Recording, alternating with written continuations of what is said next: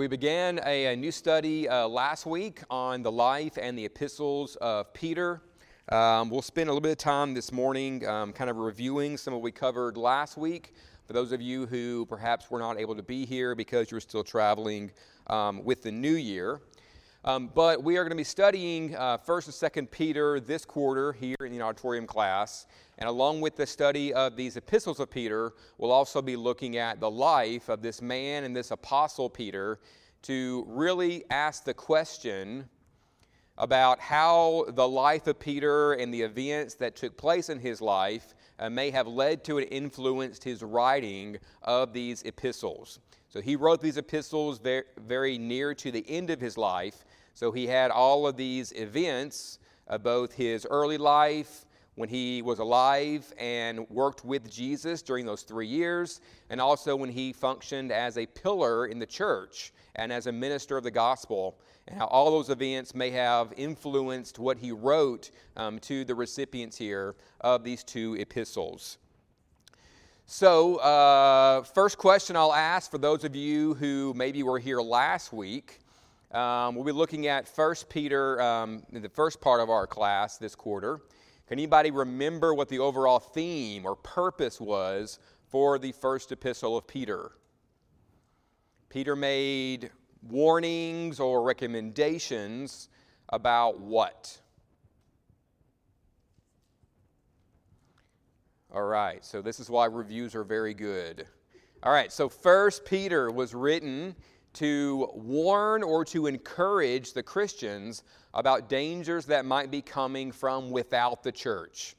So, Peter really wrote about in the first epistle the current and impending persecutions that the Christians were facing currently and would be expecting to face even more so in the near future. So he wrote this epistle really as an encouragement to these individuals that, yes, you're going to be facing trials, facing persecutions, but you will endure and it will be worth it.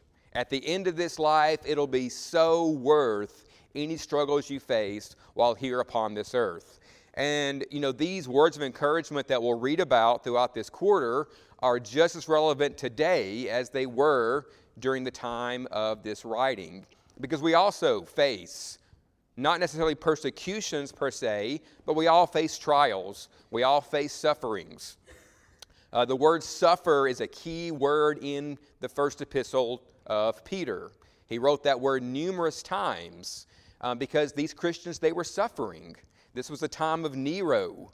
And during the time of Nero in the Roman Empire and then the subsequent um, rulers of that time, there was a great persecution of these early Christians. But we also face sufferings today as well. So one of the key verses in 1 Peter is 1 Peter chapter 4 and verse 16, which says, "Yet if anyone suffers as a Christian, let him not be ashamed, but let him glorify God in that name." So I want you to jot down that verse, 1 Peter 4:16. And if you haven't already, commit that verse to memory. It's a great key verse to this epistle and really a great encouraging word to think about, you know, when we face a variety of trials and sufferings even in our life.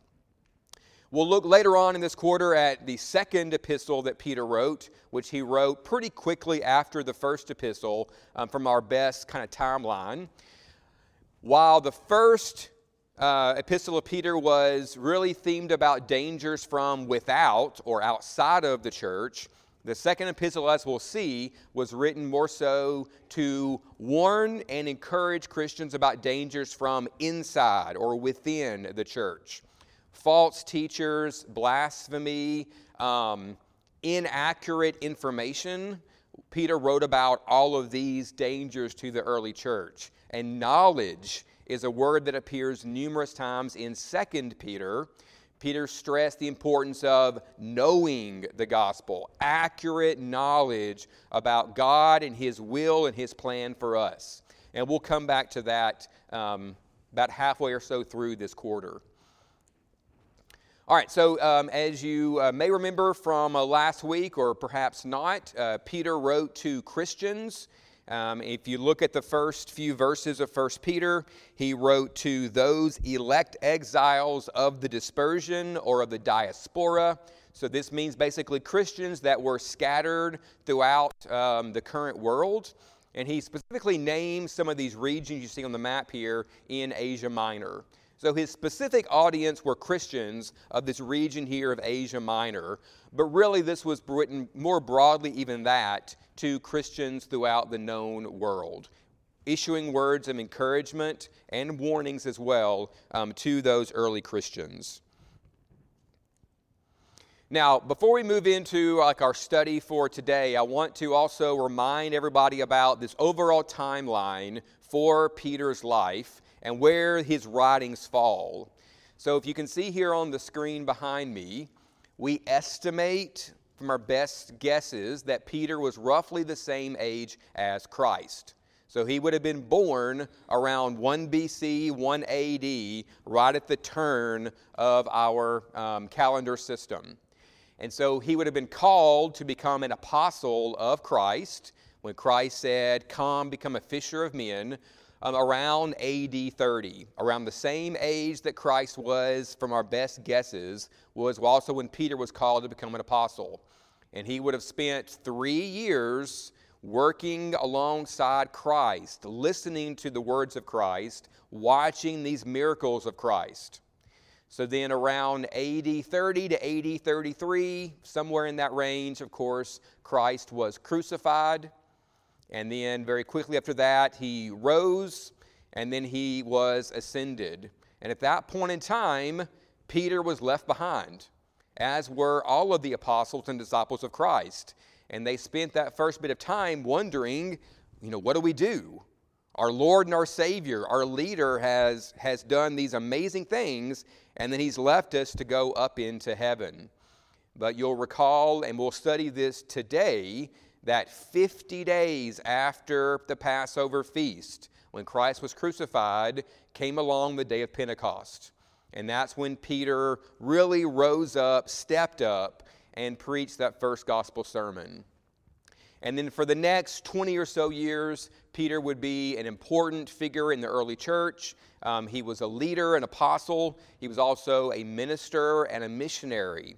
And eventually he would travel to Rome and he would spend the last 10 to 15 years of his life in Rome. And it was in Rome that he wrote these two epistles very near to the end of his life. We think somewhere around 60 to 65 AD. And then he was martyred around 65 AD. Um, and that occurred probably very soon after he wrote um, this second epistle. So, this is our overall timeline for the life of Peter and where his writings fall. So, you can see here, if he wrote at the end of his life, he's reflecting back upon all these events that he has seen and he's taken part in throughout his life that probably influenced what he would write, the words he would choose to issue to these early Christians that would read his epistle. And then we have, of course, Peter was given a number of names. He was called Simon and Simeon. Um, this is different um, spellings or renderings of the same name. This was the name he was given by his parents, this was his birth name. And then Simon Bar Jonah just means Simon, the son of Jonah. So we can know from this that his father's name was Jonah. And then uh, Jesus would actually rename Simon as Peter. We read about this in Matthew chapter 16. Um, the word Peter comes from the Greek word Petros, which means rock. And Jesus said, I call you Petros, and upon this Petra I will build my church. I call you rock, and upon this stone I will build my church. The play on the words there, he named Peter the rock. And then he said, Upon this rock, or this confession that he issued there, he would build his church. And then finally, another name we see for Peter is Cephas, which also means rock. Uh, Cephas is an Aramaic word for the word rock. Um, but Peter and Cephas are um, synonymous names for Peter here, um, one being Greek and one being the Aramaic word for rock or stone. Okay, so that kind of brings us up through our uh, quick review of what we learned about last week, and now we're going to turn our attention to 1 Peter chapter 1, uh, verses 3 through 12. And the title for our lesson today is Born Again to a Living Hope.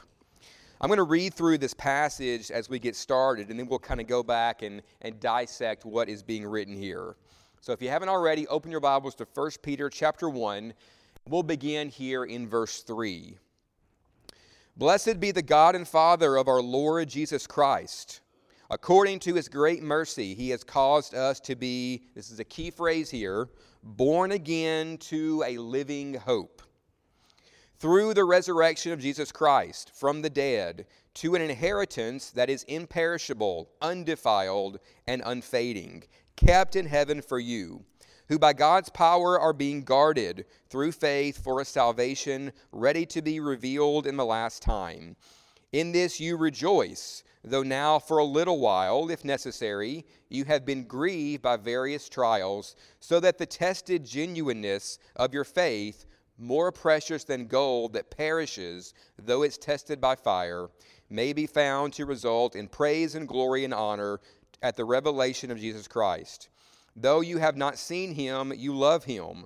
Though you do not now see him, you believe in him and rejoice with joy that is inexpressible and filled with glory, obtaining the outcome of your faith, the salvation of your souls. We'll pause there for now and then pick up that next paragraph um, a little bit later on. So, here in this uh, kind of opening passage, we see really an introduction to this epistle of Peter all right? Peter is going to write about hope.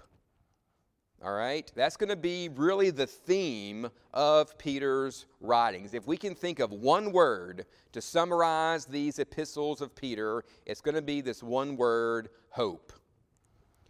And you know, it's really interesting if you turn over to 1 Corinthians chapter 13, right? The chapter that Paul wrote on love. At the very end of that chapter, 1 Corinthians chapter 13 and verse 13, he's going to write, So now faith, hope, and love abide, these three, but the greatest of these is love. Those were Paul's ending words to that great, you know, summary that he gave on love. Three remain faith, hope, and love. It's kind of interesting that three of these apostles that would write large sections of the New Testament really theme their writings around each of those words. John was the apostle whom Jesus loved. And if you think about, okay, what's a one word description of John and his writings? Most people would say love. He was the apostle whom Jesus loved. He uses the word love numerous times in his epistles, 1st, 2nd, and 3rd John. John wrote about love. In 1 John chapter 4 verse 7 and 8, he writes, "Beloved, that's one, let us love one another, for love is from God, and whoever loves has been born of God and knows God. Anyone who does not love does not know God, because God is love." Just in those two verses, we've got six uses of the word love. John wrote about love. Well, if you think about Paul, what one word would you say summed up Paul's writings? You may have different answers for this, but I think that a strong case can be made for faith, especially in Romans and Galatians. Paul wrote a lot about faith, and he really compared and contrasted faith and works. Right? Remember, Paul stressed the importance of faith when he wrote, right? You are not saved by works, you are saved by faith. Romans 5, verse 1. Therefore, since we have been justified by faith, we have peace with God through our Lord Jesus Christ. Through him, we have also obtained access by faith into his grace, in which we stand, and we rejoice in hope of the glory of God. Paul wrote a lot about the importance of faith for the Christian. So then we come around now to Peter, the topic of our discussion for today in this quarter. Peter writes about hope. even though these early Christians were going to and were currently enduring a lot of suffering, a lot of trials, Peter's real basis for his writing was have hope. All right? You're going to get through it, and there is a prize waiting for you at the end. Hope is what's going to get you through these trials. Hope is what's going to get you through these sufferings. Just look forward, look towards that ultimate prize, and that's what's going to be that seed that you keep in your heart to get you through all these things. That's what Peter wrote about.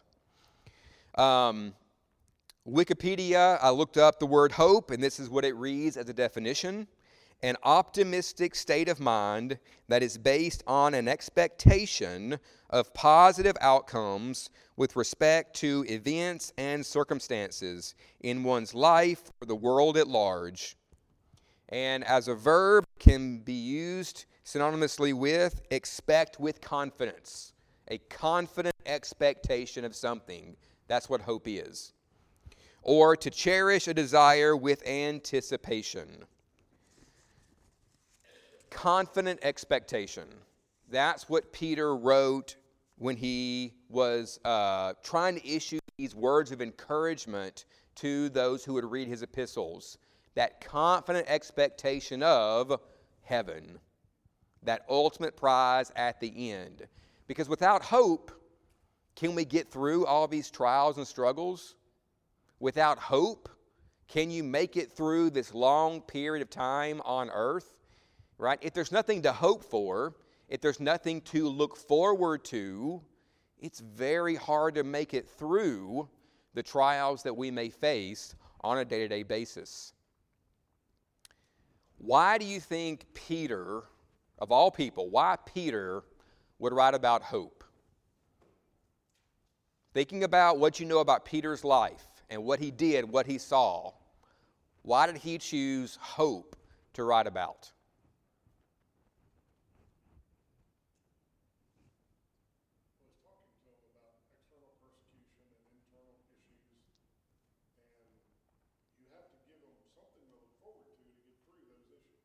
All right? So, number one, he knows what they're enduring and what they will soon endure even more of. So, he had to give them something to latch on to or look forward to to get through the impending persecutions. So, that's one reason, yes. On the very surface, Peter wanted them to have something to hold on to and look forward to. But now I want you to think a little bit deeper about Peter himself. What do we know about Peter? Why would he, of all people, need hope himself?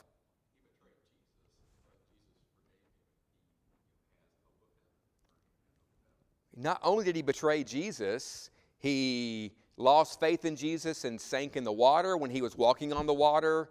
He betrayed Jesus three times, right? Peter made a lot of mistakes right? Peter's that man we read about in the gospel accounts that had times of, you know, great success. And then he had times where he was down here scraping the, bottle, the bottom of the barrel. Peter needed hope. Peter was also the one who was the first gospel message Mm-hmm.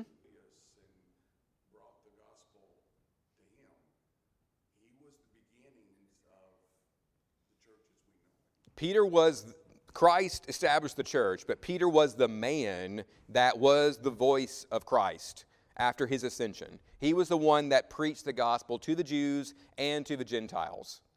Linda.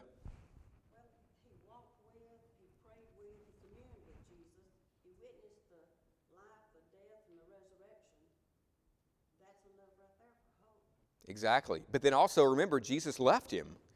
Jesus went up to heaven, and Peter's like, what do I do now? Well, he's going to have hope because he's going to see his friend again. He and the other apostles developed very close relationships with Jesus. Right? Peter, James, and John may be the closest. They were that inner circle. So Peter needs hope for himself to see his Savior, his friend, once again. Peter needs hope because he's a sinner just like we are, he needed hope as much as we need hope. And then Peter wanted to share that hope. Peter wanted to share the hope that he had for Christ with all these fellow Christians that were suffering right alongside of him. So it wasn't a selfish hope, it was a giving hope. I want to tell you about the hope that I have, that I need to get through my own struggles. Okay, so this is the theme for this first section of the epistle of 1 Peter is hope. And really it's a theme for the full uh, aspects of his two epistles. So we're going to dissect in um, this writing right here about these, uh, these first uh, sort of section, this introduction to um, the epistle.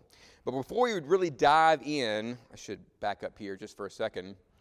Before we dive into the epistles, I want to go back and read about what Jim just mentioned as the first gospel sermon Peter preached on the day of Pentecost. Let's read about kind of the birth of this hope that Peter will write about. So flip back over in your Bibles you can bookmark 1 Peter, we'll come back to it. But flip back over to Acts chapter 2.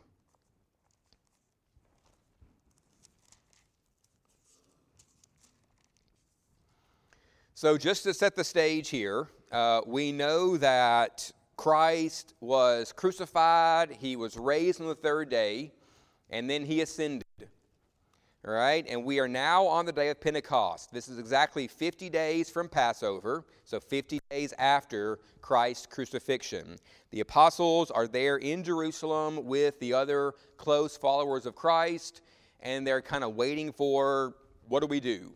And you'll recall that a mighty rushing wind came in, uh, tongues of fire appeared upon the apostles' heads, and they received the gift of the Holy Spirit. So then in verse 14, uh, Peter, that was the man that did this. He's the one that would preach that first gospel sermon, standing with the eleven, lifted up his voice and addressed them. So he's the one that would preach this first gospel sermon. Um, he quotes passages here from the prophet Joel, and then he says in verse 22 Men of Israel, hear these words Jesus of Nazareth, a man attested to you by God with mighty works and wonders and signs that God did through him in your midst. As you yourselves know, this Jesus delivered up according to the definite plan and foreknowledge of God, you crucified and killed by the hands of lawless men. He's going to issue a very, very um, punctuated accusation at these individuals there in Jerusalem. Jesus, the man that was prophesied and was supported through mighty works, the man that God had a definite plan for, you crucified and you killed. But God raised him up, verse 24, loosing the pangs of death because it was not possible for him to be held by it. And then skip down here to verse 30, uh, speaking about the patriarch David, being therefore a prophet and knowing that God had sworn with an oath to him that he would set one of his descendants on his throne. So God made an oath that a descendant of David be put upon the throne. He foresaw and spoke about the resurrection of the Christ, and that he was not abandoned to Hades, nor did his flesh see corruption. This Jesus God raised up and of that we are all witnesses. They all saw Christ walking on the earth after his resurrection.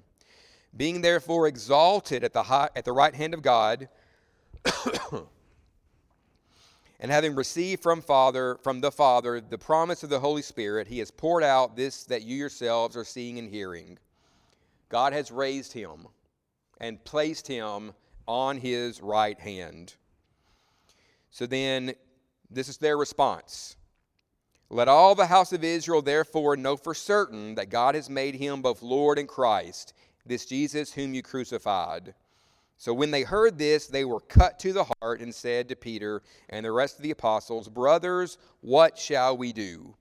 And Peter said to them in verse 38, Repent and be baptized, every one of you, in the name of Jesus Christ for the forgiveness of your sins, and you'll receive the gift of the Holy Spirit. For the promise is for you and for your children and for all who are afar off, everyone whom the Lord our God calls to himself.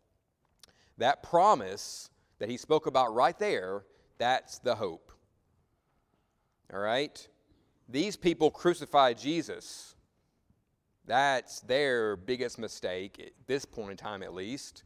Peter had his own mistakes as well but they all shared the possibility for redemption through Christ. And that promise right there that Peter wrote about, that would be the hope that he's going to write about now in 1 Peter. So flip back over to 1 Peter and let's read about that promise. So, the hope that Peter writes about here in his first epistle we're going to break it down into three different um, aspects. The first of those is this hope would be fulfilled in the future.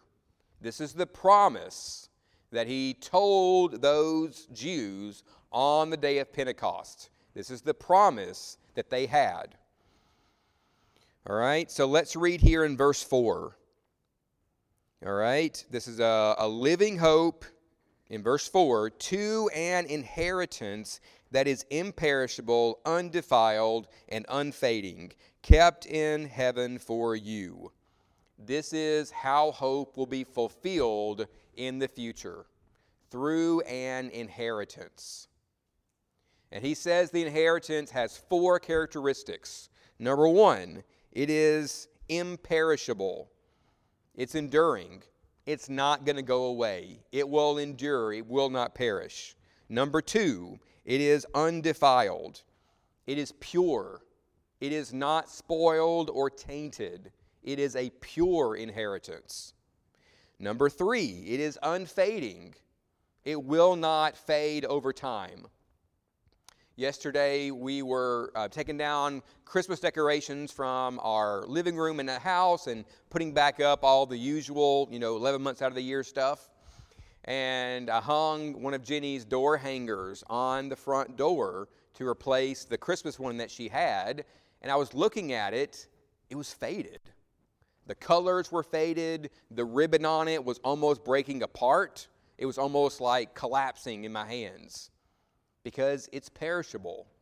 It's been exposed to the sun and the weather, and it, it didn't last. It is fading. But the inheritance that Peter writes about here is one that will not fade, even for eternity. So think about that. Our inheritance, heaven, is going to not undergo sun fading. It will not lose its shimmer and shine, right? The color won't fade away. It's going to stay bright and shiny for eternity, never fading. And then number four here, it's kept in heaven. Our inheritance, God has set aside in heaven. It's waiting on us. That's the hope that he's writing about here, is that inheritance that is pure, undefiled, unfading, set aside for us in heaven. We sing the song Mansion Over the Hilltop. I'm satisfied with just a cottage below, a little silver and a little gold, but in that city where the ransom will shine, I want a gold one that's silver lined. I've got a mansion just over the hilltop in that bright land where we'll never grow old. And someday yonder we will never more wander, but walk on streets that are purest gold.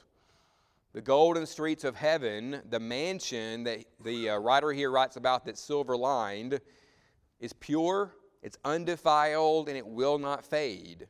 And the mansion that's waiting on us is what we can look towards. That's our anchor. That's the anchor that Peter's giving these um, recipients to look forward to to get them through the trials and suffering they would have here upon this earth.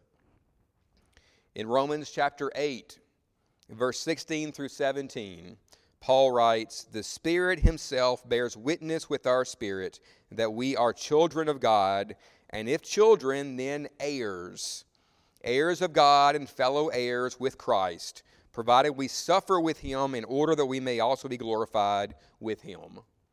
Even Paul writes that you're going to have to suffer for a time. But if you endure this brief time of suffering, then and I love this, this phrasing here, we are not only heirs of God, we are fellow heirs with Christ. Right? We have the same inheritance of Christ. Christ has inherited heaven because of his actions. And Paul is writing that we are going to share in that inheritance. We are fellow heirs with Christ himself. Jesus said in Matthew 25, um, Come, you who are blessed by my Father, inherit the kingdom prepared for you from the foundation of the world. This inheritance was established at the same time that God created the earth. So, all the way back to Genesis 1, when God would create the earth, the inheritance was set aside for us even then and it's been untainted, undefiled, even from the foundations of the earth, and would last that way all throughout eternity. All right, so our hope is fulfilled in the future. Number two, our hope is rooted in the past. In verse 3, he writes, Blessed be the God and Father of our Lord Jesus Christ. According to his great mercy, he has caused us to be born again to a living hope through the resurrection of Jesus Christ from the dead. Why do we have a hope? Because of Christ's sacrifice. That's what gave the hope its integrity. That's why the hope is there. It is based, it is rooted, it is grounded in that uh, gift of Christ in his death, and then also in his resurrection.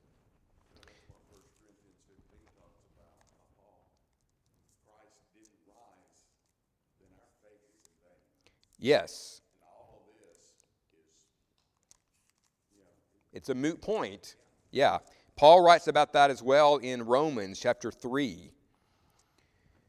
In Romans 3, uh, let's see, beginning in verse 23, Here's the plight we're in. For all have sinned and fall short of the glory of God.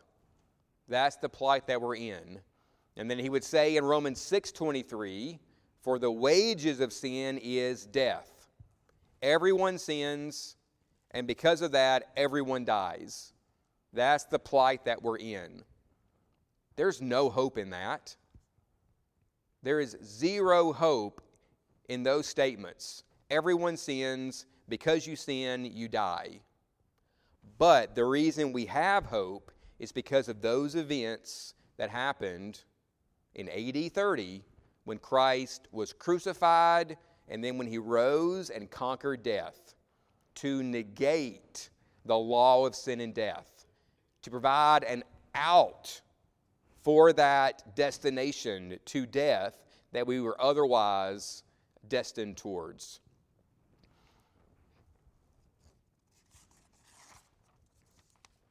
Um, the song, My Hope is Built. My hope is built on nothing less than Jesus' blood and righteousness. It sums it up, right? Our hope is built, it's rooted or grounded in Christ, in His blood, because His blood washes us, it cleanses us from all those sins that otherwise destined us for death, that destined Peter for death and that destined the early Christians as well toward death. So, our hope is fulfilled in the future, it is rooted in the past, but what about right now? What is the hope doing right here in the present? Whoops, I went too far. It is living. All right? That's that key phrase here in the title for our lesson today. Right there in verse 3 He has caused us to be born again to a living hope. Our hope is alive today. What does that mean? If something is alive, it's doing something, right? You're all alive. The birds outside are alive. We're doing things. We're walking around. We're talking, right? We have all this stuff going on in our body. Our heart is beating. Our brain is firing all the time. We are doing things. So if hope is alive right now, what is it doing? Any ideas? What's your hope doing for you right now? What makes it alive?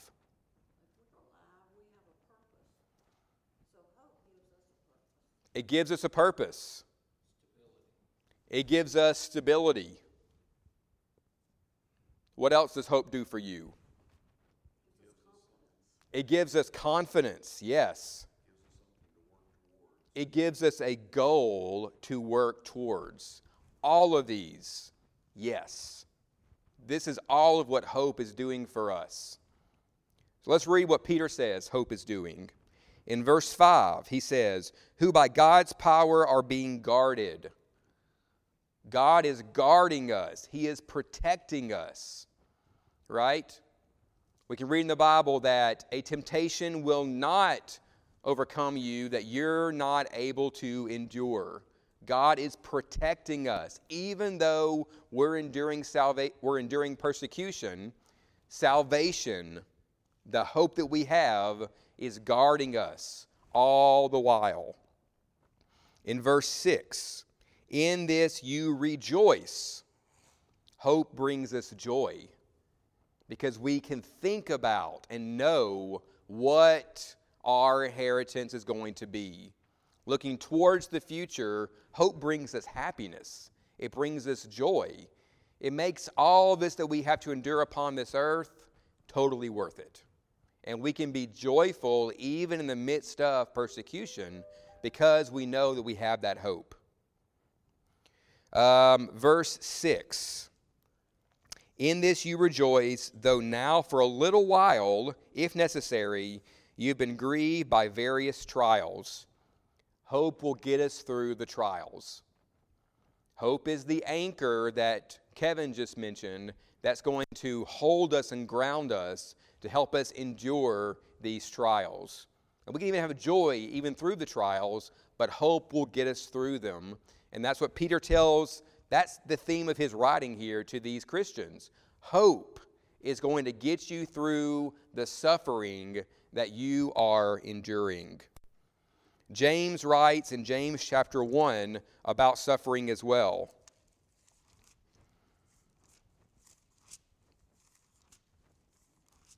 In James 1, beginning in verse 2, he writes, Count it all joy, my brothers, when you meet trials of various kinds for you know that the testing of your faith produces steadfastness, and let steadfastness have its full effect, that you may be perfect and complete, lacking in nothing. So these trials are testing us. They are building patience or steadfastness within us, but they're also perfecting us. You, think about the analogy of purifying gold or purifying metals. Peter used the analogy right here in his writings. He says there in verse 7 more precious than gold that perishes, though it's tested by fire. This analogy of exposing metals to high heat to melt away the impurities, to purify the gold or metal you're trying to isolate, this refiner's fire. The trials are doing that to us. James writes, they are helping to perfect us. The trials we endure, we can get through because of hope, but they have a purpose as well. They're helping to refine us, to purify, and to perfect us. And then lastly, I think that Linda is the one that says this, or said this, in verse 9 obtaining the outcome of your faith, the salvation of your souls. We can have confidence. Hope gives us confidence in who we are, what our purpose is, and where our destination is going to be. In verses 10 through 12, he'll go on to write about that confidence. So when we have a few minutes, I'll, I'll read this real quickly here. Concerning this salvation, the prophets who were prophesied about the grace that was to be yours searched and inquired carefully, inquiring what person or time the Spirit of Christ in them was indicating when he predicted the sufferings of Christ and the subsequent glories. And this is what's important here. It was revealed to them that they were serving not themselves, but you in the things that have been announced. So, what he's saying here is these prophets of old that foretold Christ, that foretold his death, burial, and resurrection, right? They weren't writing for themselves, they were writing for you. What does that mean? Why? Well, here it is. We've seen, because we have hindsight, that all these prophecies came true. They were fulfilled in Christ. So, the early Christians and us, with hindsight, we can see that God followed through with his promises. And if God followed through with those promises, we have confidence that he will follow through with these promises. He's promised an inheritance to these Christians. And we can have confidence that we will receive that inheritance because we have evidence from all these prophecies of the Old Testament. We have evidence that God keeps his promises. So that we're better off in that regard than even the men and women of the Old Testament. They couldn't always see God's promises carry through. But we have this ability to have hindsight. We can see that God fulfilled his promises. These prophecies, they came true.